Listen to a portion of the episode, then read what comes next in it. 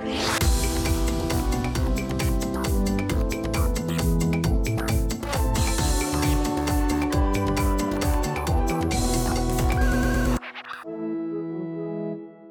tady Jakub.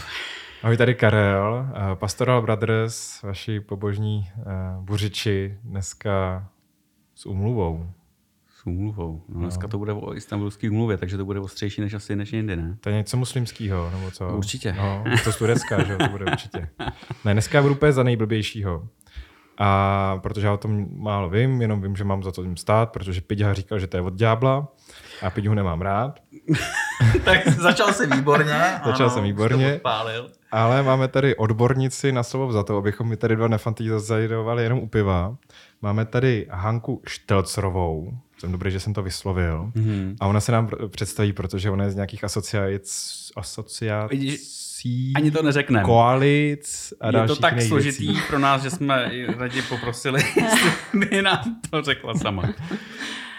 Dobrý den, já jsem ředitelkou České ženské lobby, což je síť organizací v tuto chvíli 37 a společně vlastně usilujeme o rovnoprávnost žen a mužů ve společnosti, nebo rovné postavení žen a mužů. A ještě jsem vlastně mluvčí koalice Hlas proti násilí, kde jsme se dali dohromady organizace, kterým záleží na tom, aby se tady v tomto tématu ta situace společenská měnila. A je to Česká ženská lobby, Amnesty International, Consent a další. Ženy v právu nás podporují a spousta dalších organizací nás podporuje, nebo i institucí. Takže na našich stránkách Hlas proti násilí se dozvíte více. Tak když jste teďka řekla samý organizace, je tam i nějaká církev. Ne, to jsou neziskový. Tohle to jsou ty ďábelský neziskovky. Jo, takhle, co nám berou peníze. Ano. Jo. Je tam nějaká... No, jako podporovatele veřejně na webu mezi logy, tak církev nemáme. A chtěli byste? Jsme rádi, že nás někteří představitelé z církví podporují. Tak bych řekla, že jsme se dostali nejdál. Mám takový tip na dva představitele, když my nejsme moc velcí představitele. No, ale co dneska pijeme ještě, přátelé, to bychom taky měli říct, pijeme pivo Hell. Když už jsme teda u té Istanbulské úmluvy, tak jako tohle, ale hlavně to nealko. Protože když se budeme bavit i o násilí, domácím násilí, sexuálním násilí, tak to nealko si myslím, že k tomu vybízí jako perfektně, protože se ptejte se policajtů, většinou když někam vyjedou, tak alkohol za to může. Tak ať máme čistou hlavu. Tak, a na rovnoprávnost. Jo, na rovnoprávnost. Tak.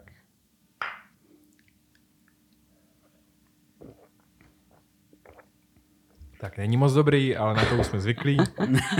A jdeme dál. Istanbulská úmluva. Co to vůbec je? A proč to potřebujeme? Wow, super. Tak je to úmluva, ona má taky hrozně dlouhý název, tak já potom řeknu, jak my ji budeme říkat. Jo? Dobře. Je to úmluva Rady Evropy o prevenci a potírání násilí na ženách a domácího násilí. A takhle dlouho se jmenuje, protože to je jako důležité. Jo? A má to ty prvky právě jako vysvětlující, co v té úmluvě je. A my krátce říkáme úmluva proti násilí, protože je proti násilí na komkoliv. Ve smyslu genderově podmíněného násilí, toho se tady asi určitě jako budeme věnovat, ale vlastně tím hlavním cílem je, aby tady nějakým způsobem tahle možná i nerovnost moci ve společnosti nevedla na násilí na nikomu. Se zeptám jako úplně blbě, jo, ale jako potřebujeme to vůbec? Nebo já se možná ptám jako člověk, co jako muž, jo, který nemá pocit, že by se tady měl něčeho bát, nebo nevím, že by na mě bylo nějaký genderově podmíněný násilí, jako, jo, k čemu to je? Jenom, no. Tohle je důležitá otázka, kterou budeme potřebovat odpověď, ale jenom to jsem nikde nezachytil, protože jsem to zase tak jako hluboce nezkoumal, proč si říká teda Istanbulská, když tohleto je její právě název. Jenom abychom tohleto vyskomunikovali a pak se dostaneme k tomu. Sorry, já mám svůj tip, jo, za to můžou ti zlí muslimáci, určitě, který nám tady jako superchlíkama tahají nějaký umluvy. Jo? No, tak to nám hodně pomáhá, ten název, to máte pravdu. To máte pravdu, ten název nám děsně pomáhá. No. Ono se vlastně podepsala tou Radou Evropy v Istanbulu v roce 2000. 2011 a tehdy vypadalo, že Turecko míří jako do Evropy. To tam byl ještě pan Erdogan? Nebo? Tam jdeme tom dlouho. To ne, to bylo předtím. To bylo předtím, a byla ještě jako taková demokratická a mířila do té Evropy a oni tím chtěli jako jí podpořit a ona byla první, která to podepsala právě i z toho důvodu, že v těchto zemích jako se teda tuší, že ta nerovnost je ještě trošku jako větší, takže jako šli příkladem, ale oni to mezi tím už stáhli a odešli od té úmluvy právě za Erdogana, takže teď už nám zbyl jenom ten název. Turecko se od toho distancovalo, protože demokracie v té zemi skončila, ženy tam nemají rovná práva a násilí na ženách se tam bohužel praktikuje ještě víc než v minulosti. Takže nám proto Istanbulská a tady to vytváří takový jako ruch kolem toho. Úplně, jo, vlastně pojďme to nepoužívat, pojďme mluvit o úmluvě proti násilí. Ale i jiné úmluvy jsou pojmenované podle toho, kde byly podepsané. Jo. Jenom jasně, tahle teda ženskoprávní, když bych to takhle řekla, a ještě Istanbulská, tak to má teda naloženo. Je to trošku nešťastné. Ne, to je jako červený hadr na všechny tady dezinfo lidí. Tak a k čemu teda potřebujeme? A k čemu ji potřebuju já třeba?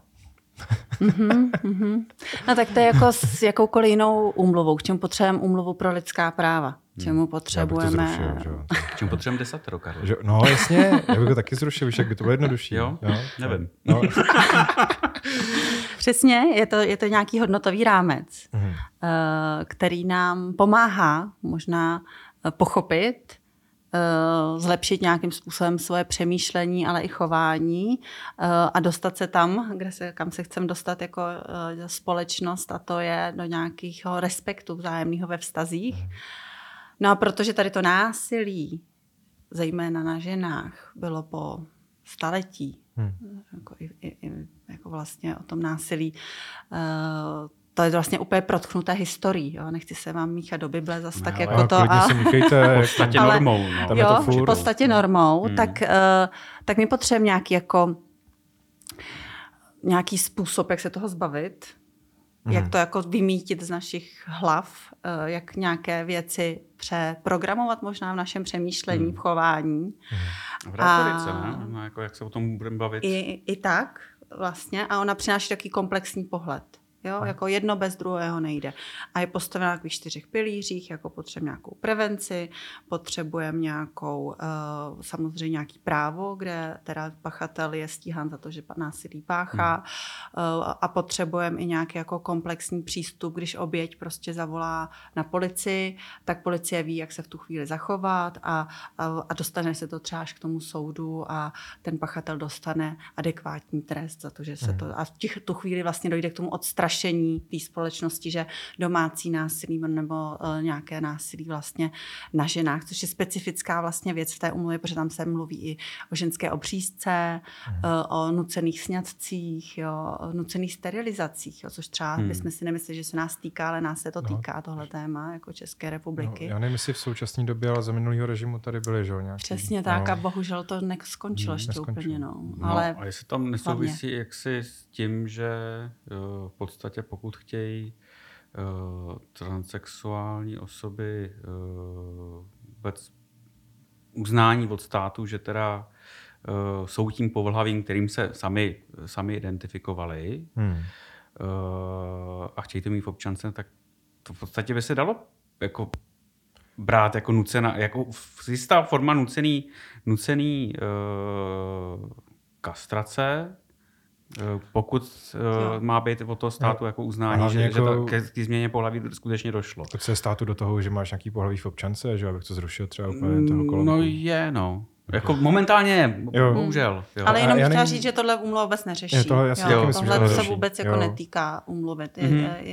Jako samozřejmě jako lidskoprávní organizaci jsme proti nuceným kastracím lidí. To prostě není lidskoprávní praktika a je potřeba to jako kritizovat a změnit legislativně, ale toho se úmluva vůbec jako netýká. No a k čemu ji teda potřebuji jako já, jako Karel tady, co sedí a doma ženu nebije a nemá nějaký násilí v krvi a v chuti. A jako... No to říkáš, no tak dobře, ale Já myslím, že ji potřebujeme pro budoucnost. Mm-hmm. Že tady potřebujeme nějakou jako kontinuitu toho, že se jako společnost zavazujeme k tomu nenásilí nebo prostě změně vlastně toho přemýšlení o tom, že násilí není akceptovatelné a že i další politické strany a vlády a podobně se tím budou řídit. Mm-hmm. Že, jako pomáhá nám to takové jako kontinuitě. Jo? Ne, že teď teda umluvu nepotřebujeme, zákony nějaké změníme, ale za 10 let zase budeme přitahovat šrouby a že nám budeme zase jako brát nějaká ta práva, tak my už máme nějaký mezinárodní mechanismus, kde aspoň my ženy, případně s feministickými muži, ideálně budeme tlouct na ta dveře a budeme říkat, Česká republika nedodržuje lidská práva v téhle jako oblasti. Mm-hmm.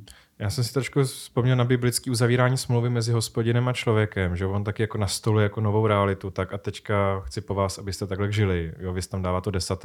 Samozřejmě první něco udělají, tak to porušej, že jo, tak to zkusí přidat další zákony. A tady to vnímám taky, akorát, že nepřichází to z hůry teda, ale že my si jako zřekneme, nebo nějaká část společnosti došla k nějak názoru, že asi násilí na ženách není v pořádku, wow, překvapivý, asi nám to trvalo kolik, 2000 let, nebo jak dlouho. A teďka to chce jako prosadit pro ten zbytek společnosti. A zajímavý, no, ale jako ještě, že tam zmínil právě to desatero, tam je ještě ta poušť těch 40 let, jo. Že to nebylo jako, tak desatero, tady ho máte a je automatický, že od dneška odpoledne už takhle budete žít, ne? On tam v podstatě hospodin nechá tu starou generaci, která žila podle starých pořádků, v podstatě vybřít na poušti a s tím desaterem do té nové země jde ta nová generace, která už to má mít jako v sobě. Tak trochu.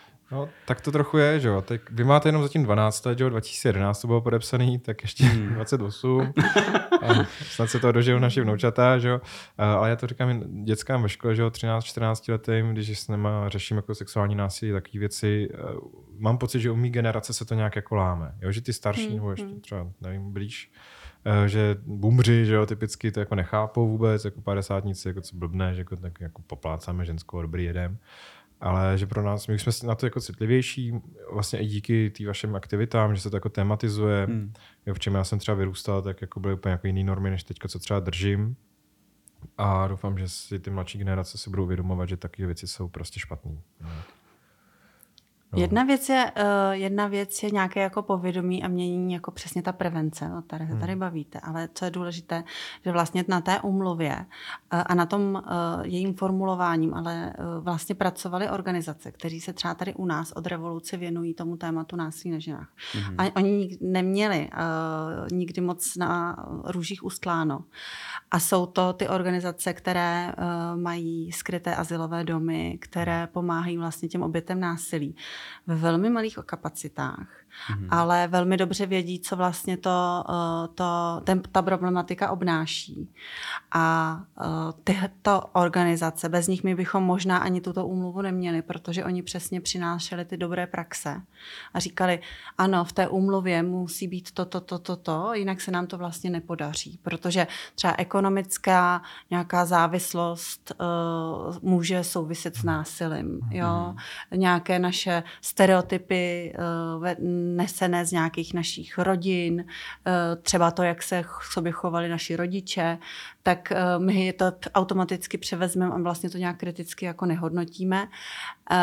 A může to vést k násilí na někom. Nebo velmi jako pojmenovávaný fenomén těmito organizacemi. Ono to je tak, že jestliže vy sám žijete v násilné rodině, tak vy to velmi, velmi pravděpodobně přenesete do vlastní rodiny. A bez pomoci to jako nedokážete změnit, tenhle vzorec chování. No. Takže já bych řekla, že nám to nebylo z hůry dáno, ale ten proces byl velmi demokratický a vlastně se na tom podílely všechny ty země té Rady Evropy. A dala bych jako velký kredit těm organizacím a ženám, které se tomu takhle dlouho jako věnují, tak těžkému tématu. No to určitě. To nemůže být jednoduchý ani vzhledem ke společnosti a všem možným hejtům. To se možná dostáváme dalšímu tématu, který se mluví o násilí. Proti násilí. Proti násilí.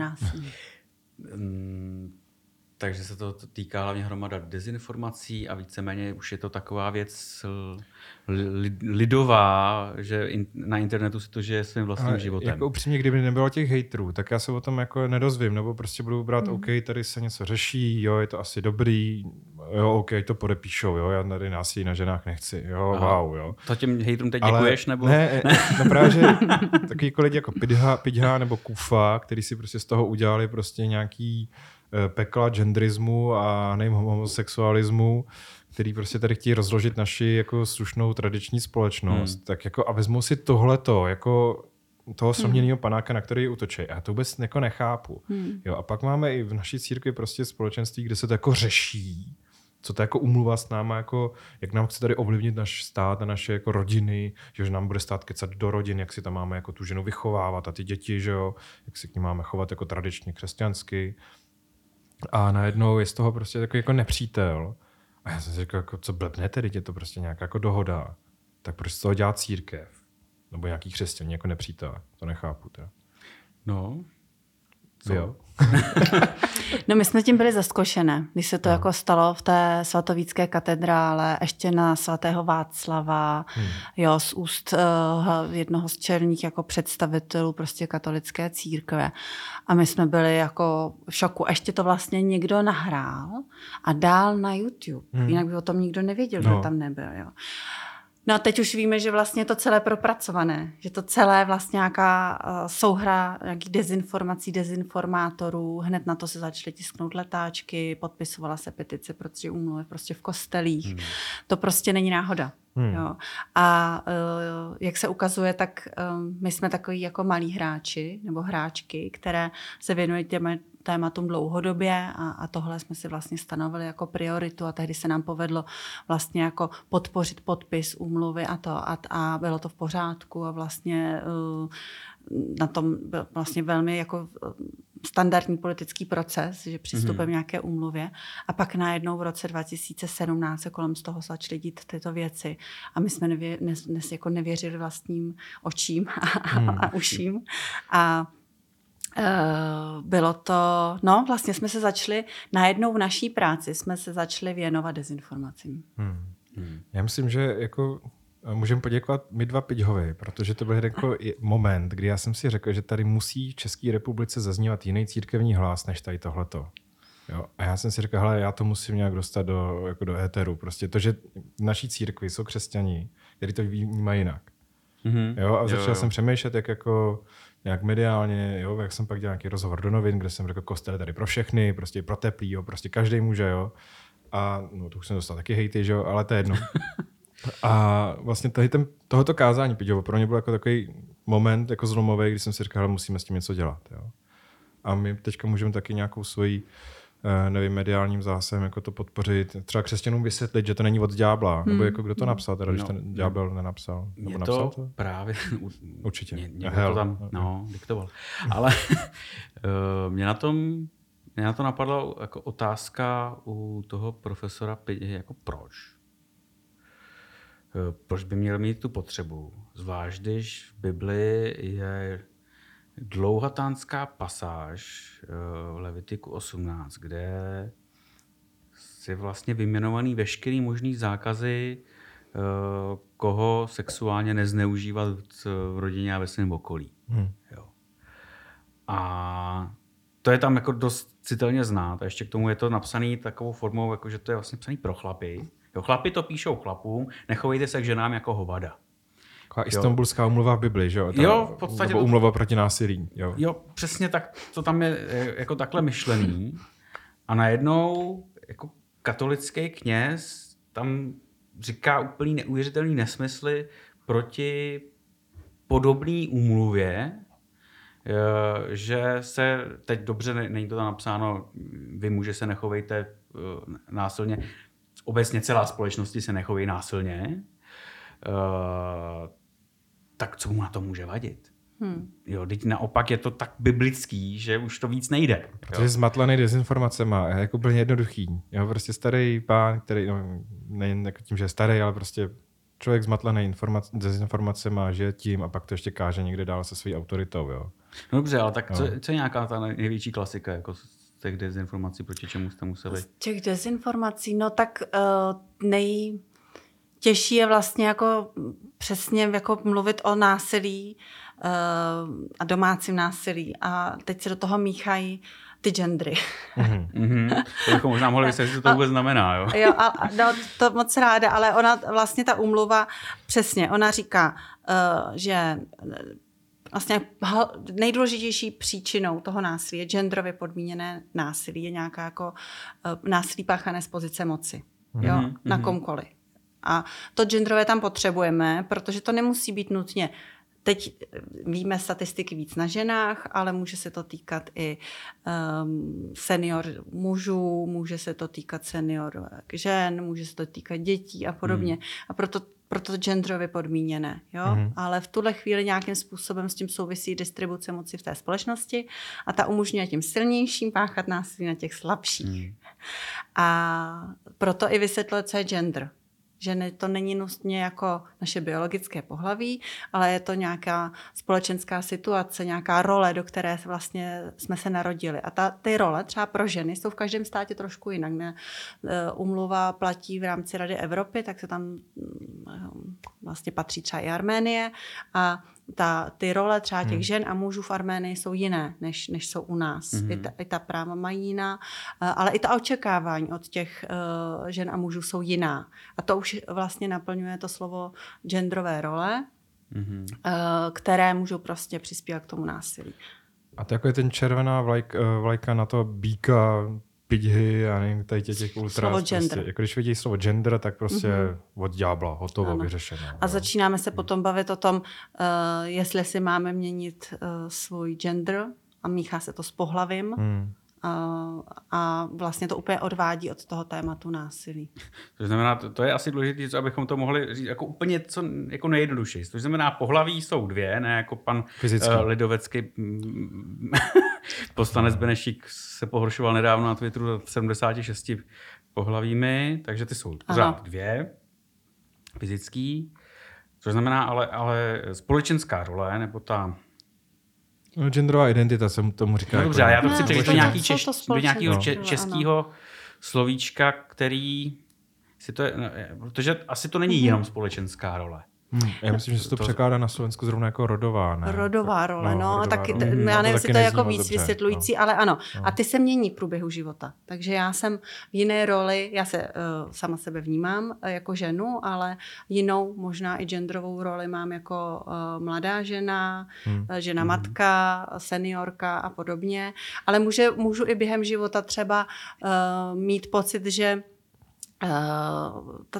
ta škatulka, jak ta společnost pojmenovává ženu, jo? Že ji vidí, teď kdybych řekla, že bych se měla identifikovat s nějakým jako ideálem Barbie, jo? Tak já do té škatulky nespadám, neidentifikuju se, jestliže vy říkáte, že tohle je žena, tak já se s tím neidentifikuji a jsem nějaká jiný, jiná žena. Jo. Se jako přisuzuje jako role, budeš v kuchyni a submisivní a budeš čekat, dokud nepřijdu jako z práce a ty mi ji navaříš, tak pak nejseš prává ženská. Že? Jsem dneska viděl, jsem vyprávěl příběh Vorud a ono je mi, že tam to začíná tím, že můžou muži a ty ženy jsou ztracený jako v té společnosti tehdejší. Jo. A prvních asi 10 minut jsem trávil tím, že jsem jim vysvětloval, jak to bylo tehdy. Jasně. A jak to máme dneska. A že když žena nemá muže, tak se vlastně nic neděje. Že může klidně žít úplně normální život prostě. A když se sama rozhodne, že nebude jako vdaná a nebude mít děti, no tak se nic neděje. Jo, ale musel jsem jako 10 minut vyprávět, jako, že ten rozdíl té biblické doby a té dnešní. Jo? A jsem říkal, naštěstí to máme dneska jinak, jo? Protože ženy, mám tam půlku holek, víc holčiček tam je, můžete si vybrat. Jo? Jste svobodný. Ale u nás, jako, u chlapů to je asi vlastně podobný. Jo, jsou prostě fousatý, namakaný, že chlapáci a pak jsou dva. A pak jsme my dva. Jo, ale asi víme, o čem se bavíme ohledně mužů, prostě tam typy, co to znamená být muž, tak typů je taky vlastně hromada a nemůžeme vybrat jeden typ, že to je ten jako pravej. No tam je docela, se mi líbí ještě jako, jak vysvětlovat teda, že ty ženy dneska mohou, oni sice jako když mohou, ale pořád jsou tady ty předsudky, jo, říká se tak handlivě stará pana. To vůbec nesouvisí s tím, jestli někdy měla nějakýho partnera nebo neměla, není vdaná, tak prostě podívejte se na ní. A ty bariéry jsou viditelné nebo neviditelné a vede to třeba, že jo, k ekonomické závislosti žen na svých partnerech, k nižšímu výdělku, k chudobě žen, vlastně se samoživitelky vlastně s malými dětmi opadající do chudoby. Takže a tou největší bariérou v té rovnosti žen a mužů je to násilí. Jo, ve chvíli, kdy jste prostě žijete v násilném vztahu, třeba už od dětství, nějakým jako vztahu, kdy třeba i váš otec vám nedovolí uplatňovat tu svoji roli v té společnosti tak, jak vy byste chtěla, tak vy už nějakým způsobem vlastně nemůžete naplňovat ten svůj potenciál v tom svém životě. Jo. A takže tohle vlastně mi přijde, že jako stěžejní a proč to celé děláme, aby každý naplnil ten svůj potenciál a mohl být tou ženou takovou, jakou chce být.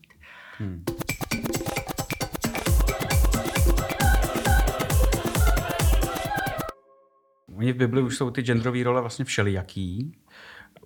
Už na jejím začátku je tam jednoznačně řečeno, že prostě muž a žena jsou si rovni. A je to tam řečeno v podstatě několikrát. No, ale když teď ten druhý příběh, že jo, tak ten je trochu jiný. Ale ten druhý příběh tam je jako, že jsou si rovni. Proto je ta žena jako z boku. Bok po boku. A nebo interpretace. Já vím, a jako pak ti řeknou, že nejdřív byl stvořený muž a pak žena, že jo. Jo, ale Iš a Iša je jednoznačný. Mě to nevysvětluje, já tomu rozumím, ale vždycky, já jsem tady ten advokát z diabolí, jo. Ale pak by ti řekli, teda muž, žena, pak, že tam byla ta Lilith, že jo, to je taková ta pramá těch feministek, že jo. To je jedna věc. A až ta Eva byla poslušná. A druhá věc je ta, to by ti naše kamarádka rabínka v zácviku, už ne v zácviku, už je rabínka, řekla, že vlastně v tom prvním příběhu je tam ta muženám, že jo. To je prostě, že ten člověk je stvořený jako najednou, jako nebinární. Tam mužená, jako, no asi, jo, až potom se to teprve v tom druhém příběhu jakoby dělí. Jo, tak to je jedna věc. Druhá věc, Ježíšovi je vlastně gender ukradený, protože jako eschatologicky. Jo, tak tam nebudeme jako muž ani žena, že jo? Tam právě, no. Jo, není rozdílu vlastně v Kristu ani mezi mužem, ženou a dalšími rozdíly, které si dokážeme my lidi vymyslet. A pak ano, jinak celá Bible je vlastně patriarchální, ale zcela přiznaně. Prostě ano, my chlapi si tak, to tady budeme psát. Ne, sorry, ale nikde v úvodu není tato kniha patriarchální. Není, jako, jasně, jako není. Ale když tam ten chlap, předpokládám, že to teda psal chlap, píše ty chlapy ostatní, se nebudete k ženám chovat takhle a takhle, a je to tam na několika místech, tak vlastně přiznaně říká ta společnost, ano, my jsme patriarchální společnost, co znamená, že ti, kteří nemají to mocenské postavení společnosti, musíme chránit. Jo, a to je biblický princip jako kráva tohle. A kolik je tam jako příběhu, kdy se právě nějaký sexuální násilí nebo sexualizovaný násilí na ženách děje? A je to strašně tvrdě potrestaný. A je trestaný prostě brutálně, že jo, Jeftáchova dcera, že jo, prostě teďka nevím, no v nějakém příběhu je tam vyvražděný celý kmen. No, jsou 19. No. Kvůli tomu, aby se to už nedělo, jo? Což naštěstí teda Istanbulská úmluva nechce, teda úmluva proti násilí, doufám. To je jenom Bible, to je pohodě. Taková nenásilná kniha pro děti. Tak co, proč teda v České republice to není podepsaný? Jako, kdo tomu brání? Jako nějaká z mý víry etický, jako pan náš premiér, který nám tady říká, jako na základě mé víry, já tady nechci 76 genderů, nebo já nevím, jako nedosti pro všechny. Nebo čím to je? Jako, proč to ještě není podepsané? Podepsané to je. Aha, no, od toho roku 2016. To ještě nebyly ty dezinformace. To se nám vlastně podařilo právě koalicí Hlas proti násilí tehdy vyzbírat podpisy a říkat, tady je skvělá úmluva, vlastně to bude druhá úmluva na podporu nějakých jako ženských práv nebo rovnosti mezi ženami a muži, to musíme jako přijmout a my jsme to podepsali. A pak... Rok 2016 to byl premiér Sobotka? Ještě? To byl hlavně ministr pro lidská práva Dinsbír. A to jsme ještě měli ministra pro lidská práva. Jasně. Ano. No a Tak je to teda podepsaný, ale tak proč je kontra? Není to ratifikovaný takový... asi, ne? Není to ratifikovaný, není to tedy jako úplně přijaté. My jsme v takovém tom procesu, ano, měli bychom to přijmout a kdy to teda přijmeme a vlastně jako tady... s eurem. Nedožijem se toho. No a co je teda jako za problém to ratifikovat? Jakože když by to jako současná vláda jako podepsala, tak tím by si jako poštvala proti sobě voliče SPD. Je to úplně jedno, ne? Nebo jako... Tak ještě je to složitější. Vláda už to taky, taky už jako podpořila, což jsme rádi a teď je to v poslanecké sněmovně a v Senátu. A vy jste tady mluvili o patriarchální Bibli a tak vypadá trošku i naše politická scéna. Katolíci z Brna. No, nám vládnou. A tam se nám vlastně docela špatně vlastně argumentuje, proč to potřebujeme, protože to vidění světa je trošku odlišné ve smyslu, že možná je to, se s tím tématem nikdy nepotkali za mě. Jo? A ta diskuze je užitečná, otvírá nějakou politickou diskuzi a podobně, ale už je zanesena zase spoustu dezinformací. A jsou nějaké neziskovky, které to podporují, ty dezinformace? Ve sněmovně třeba? Tak jako napadá. Nápad, kdo tam lobuje. Nevím. Tak mají určitě jsou to organizace, které mají stejnou entitu jako jiné neziskové organizace, ale... A určitě jim záleží na rodině. Tak. Jasně. No a jako, tak dobře, já to otevřu. Aliance pro rodinu, ta asi lobuje na druhou stranu, jo? Potkáváte se tam s nimi na chodbách a jako říkáte jiné, vy ne, my jo? Nebo jako... Potkáváme si, no tak my tam nejsme tak často na těch chodbách jako oni. My tam nepracujeme. Ale potkáváme se v takových těch veřejných diskuzích. A to, to je hrozně zajímavé. Já jsem jako to minule pozorovala a říkala jsem si, tak co to jako je? A mně přijde, že to je, my přinášíme ty argumenty z terénu, komu by to mohlo pomoct, konkrétně jako příběhy těch žen a oni přináší nějaké abstraktní jako strašáky, co by se mohlo stát, kdyby, a tak to radši tedy nepodpořme, protože kdyby náhodou, tak a teď jsou tam vnášeny ty argumenty, holčička si nebude moct vybrat, jestli je holčička nebo chlapeček a takového jako úplně vlastně odtržené věci od toho tématu. A i od reality. Genderově neutrální záchody ve školách. Konec, i to jsem slyšela. Konec světa. Jako, fakt reálně. Já to slyším i ve zborovně u nás, jo, říkám, ale tak, a vy chodíte jako doma na záchody oddělený, nebo jak to tam máte, jo? A nebo že se bude něco zavádět jako do školní výuky. Jo. Ale to přece na to nemá lidskoprávní úmluva vliv. My máme potom svoje procesy na národní úrovni. To, co se dává do školní výuky, to musí projít ministerstvem školství, nějakým zase diskuzem a podobně. Na to vůbec ta úmluva nemá jako když vliv. Ale to tomu, čemu by pomohla, je právě podpoře těch obětním násilí. Tomu, že by tady bylo víc azylových domů, že by tady vlastně bylo nějakým způsobem státem třeba podporované Centrum pro oběti sexuálního násilí, že tady prostě bude taková jako koordinovaná pomoc, jako když se vám stane, já nevím, něco na horách a všichni vědí, jak se mají v tu chvíli, jo, záchranná služba a podobně spolu to. Tak tohle my potřebujeme, protože ta úmluva jako přináší tu dobrou praxi, jak teda ta oběť potřebuje, aby za ní přijela nejenom muži policajti, ale i žena muž, jako ideálně jakoby domácí násilí, ten tým jako ve dvou, nějaká psychologická pomoc, jo, že když ta žena teda se už opravdu jako a jde to nahlásit na tu policii, takže tam prostě to nebude bagatelizované, že opravdu jako... Třeba policejním prezidentem? Třeba. No, to bylo trošku nešťastné jako, a přesně, no, jako uvaří kafe, že jo, tak to ne, potřebuje vlastně v tu chvíli nějakým způsobem pomoc. A ty lidé tam vzadu potřebují, aby věděli, protože když si jako oběť řeknete jednou o pomoc, tak po druhý už nepřijdete. Jo. A jestli ten policista to nezaznamená, tak se to ve statistikách jako neukáže. Že? A to jde ještě dál, protože když už ta žena se odváží a hlásí a jde a je u soudu, tak zase ta bagatelizace a ta viktimizace, kterou asi ona musí projít, to už teda opravdu musíte mít nervy na to si říct, buď to já to jako spolknu, budu chodit na terapie a nějak se s tím jako srovnám, anebo to přinesu do té společnosti a udělám to vlastně trošku možná i pro tu společnost, aby viděli, že ten problém tady jako je.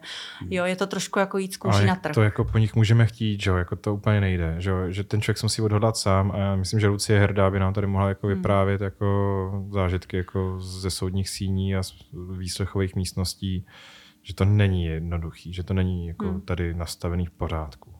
No, já si spíš u toho tak říkám, že ten problém, proč to ratifikovat a proč vůbec to přenést do praxe, může být úplně někde jako jinde, a sice v tom, že tohle to všechno stojí strašně moc úsilí a práce a peněz. Protože proškolit i ty policajty, mít ty zaměstnance, který to všechno zaříděj, minimálně, jako mě teď napadá i jako zařídit vykázání násilníka z bytu. To musí přece na to být lidi, kteří to udělají a kteří to i pohlídají, že on se nevrátí. A že ta oběť bude skutečně jako v bezpečí. No, on se vrátí, že jo, za pár dnů. No, jo. To je ten problém. No, dokonce je spočítáno, že třeba domácí násilí na zdravotnictví nás stojí asi 1,8 miliardy ročně. No. Jako za výkony spojené s domácí násilí. Jako že ta investice se ale potom vyplatí. Že? Já tady spíš jako přemýšlím na tu umluvu, že to je jako nějaký zastřešující, nějaká jako vize, jako jakou tady chceme mít jako zemi. Jo? A pak ty jako prováděcí věci, to už je pak věc druhá. Jo? Ale my se tady jako hádáme s kazatelem v podstatě, no taky ne, jo? Jako z poslaneckých sedaček. Jakou chceme mít zemi. A mně přijde úplně absurdní, když někdo jako hájí to, že tady chce mít jako násilí na druhých lidech. Nebo jako, že mu to nevadí, nebo že něco takového jako nepotřebujeme. Jo? To jako fakt nechápu. Ani jako z křesťanských nebo biblických jako pozic. Jo? Jako, co blbneš? Jako, tobě se líbí, že když někdo někoho bije? No, tak pojďme s tím něco dělat. Jo? Oni by možná řekli, že jsou proti násilí, ale jsou taky proti úmluvě, jo? Protože slovíčkaření a něco. Takže je to jako kdyby jste si chtěli napsat tu vizi, kam kráčíme, ale kvůli tomu, že se vám nelíbí ta formulace úplně doslovně, tak tu vizi jako opustíme a a budeme si tak jako nějak cestou tápat, k čemu teda vlastně směřujeme. Asi je to teda něco...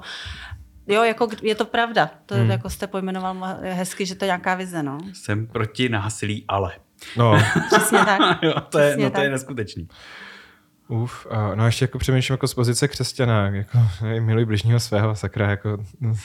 Nejenom to, prostě celý nový zákon vlastně je o zastávání se oběti. No. Ježíšovo učení není nic jiného a jeho praxe, jeho chování není nic jiného, než že ten, kdo je na okraji společnosti, tak se ho prostě zastanu. Chtějí kamenovat s ženskou, je jedno, co udělala, ne. První, kdo je vezvine, a hodí kamenem. No. Jo. Viděl, jako, možná, že dobrý, že narazil jako na celkem uznalý znalce zákona, že ten kámen pustili a šli domů. Já myslím, že Češi dneska by prostě toho nepustili a kamenovali by ještě jeho. Jo. No, oni ho ukřižovali, že jo, asi, ne? No, oni ho pak ukřižovali vlastně. On je pak ta oběť, že jo? Ano. No. Takže my si těmi lidskoprávními úmluvami dáváme nějaké vize, které možná jsou jako Bibli, ale protože už se odkláníme, jsme sekulární společnost a podobně, tak možná o to víc potřebujeme úmluvy. Určitě. No, jo. Ne, ale to je argument, jako na co potřebujeme nový zákon. Máme starý, ne? Ten nám stačí. Jo, A na co potřebujeme Bibli, že jo? Máme biblický komentáře. Nepotřebujeme teologii. Jo? A už vůbec ne dneska, teď už se to všechno vukecelo 100x, 1000x, takže naopak. Prostě jsme v nějaké situaci velice dobrý tím, že žijeme v demokratické společnosti a můžeme tohleto komunikovat. Tak to pojďme komunikovat tak, jakože ano, jsme v nějaké stávající situaci. Pojďme si říct, že vzhledem k násilí a domácímu násilí není dobrá. To je, jako bych řekl, fakt, a to můžu říct tady od stolu. Si to trofnu. Jo. A tak kde se vidíme za těch 10, 15, 20 let? A tady se na to nikdo neptá. Jako, prostě, kde se vidíš... Premiér Fiala se na to teď ptal a že jsme na křižovatce, říkal. Tak stavíme tam teďka nějaký stadion, že jo, v Brně. No. Na křižovatce. Ale tady se koukáš jenom na konec volebního období maximálně. No, to je právě to smutný. Jo. No a to nechcem. No jasně. My chceme, aby ta úmluva držela vlastně ty volební období. Já věřím, že už jsem prostě v nás i členských organizací a všech, které se tomu tématu věnují, tak konečně vlastně násilí na ženách nějakou prioritou politickou. To nikdy dřív nebylo. A teď už jenom potřebujeme přijmout tu úmluvu, abychom se pořád takhle vlastně jako neptali, k čemu je to dobré. A hlavně my tím dáme jasně vědět světu, že jsme součástí nějaké jako demokratické společnosti, i té zahraniční, protože my jsme jedna z posledních 6 států Evropské unie, které to nepřijaly. A v jaký jsme partě? Myslím, že Maďarsko, Polsko tam bude takový. No Polsko, Polsko to stihlo vlastně přijmout ještě, než zašly ty dezinformace. A Maďarsko tam je, Slovensko tam je, Litva, Lotyšsko a... To je jedno, jsem zapomněla. Takže je to takový ten jako východní blok a tam, kde se to nestihlo před tou vlnou těch dezinformací v tom roce 2017, tak tam je to ratifikováno a ty, co to nestihli, jako my, tak... No a co my můžeme udělat pro to, aby se to podepsalo, kromě toho, že teda o tom budeme tady mluvit a nějak tomu dávat prostor? No, mají možnost lidi to někde podpořit? No, my vlastně v minulosti jsme měli petici, teď máme takové jako připojení na webových stránkách www.hlasprotinasilí.cz, tak je vlastně připojte se a vyjádřete svým podpisem, že úmluvu chcete. Pak tam máme i možnost napsat političce, senátorovi, senátorce, takže budeme moc rádi, když budou dostávat dopisy. To uděláme rádi ty. Ty označuješ jenom na Twitteru. No a teď třeba zítra bude kulatý stůl v Poslanecké sněmovně, tak naši podporovatelé tam přijdou, doufám, nebo podporovatelé té umluvy, ale my jsme je pozvali, tak přijdou říct vlastně, proč je to pro ně důležité a bude tam diskuze, pak bude i v Senátu. Myslím si, že potřeba by to v té společnosti pozitivně rezonovalo, protože ono se to jako nějak nedaří dostat až k těm politikům. Dobře, my tomu budeme držet palce. Myslím si, že tomu věnujeme nějaký ještě příspěvek nebo víc. A moc vám děkujem za to, že se nám to vysvětlila. Já už jsem teda obrácený a už nevěřím na to, že je to od pekla. Já jsem tomu nevěřil nikdy. A ať si říkají, co chtějí, ono se to stejně prosadí. No já doufám. Věříme. Já taky. Tak děkujem. Díky moc.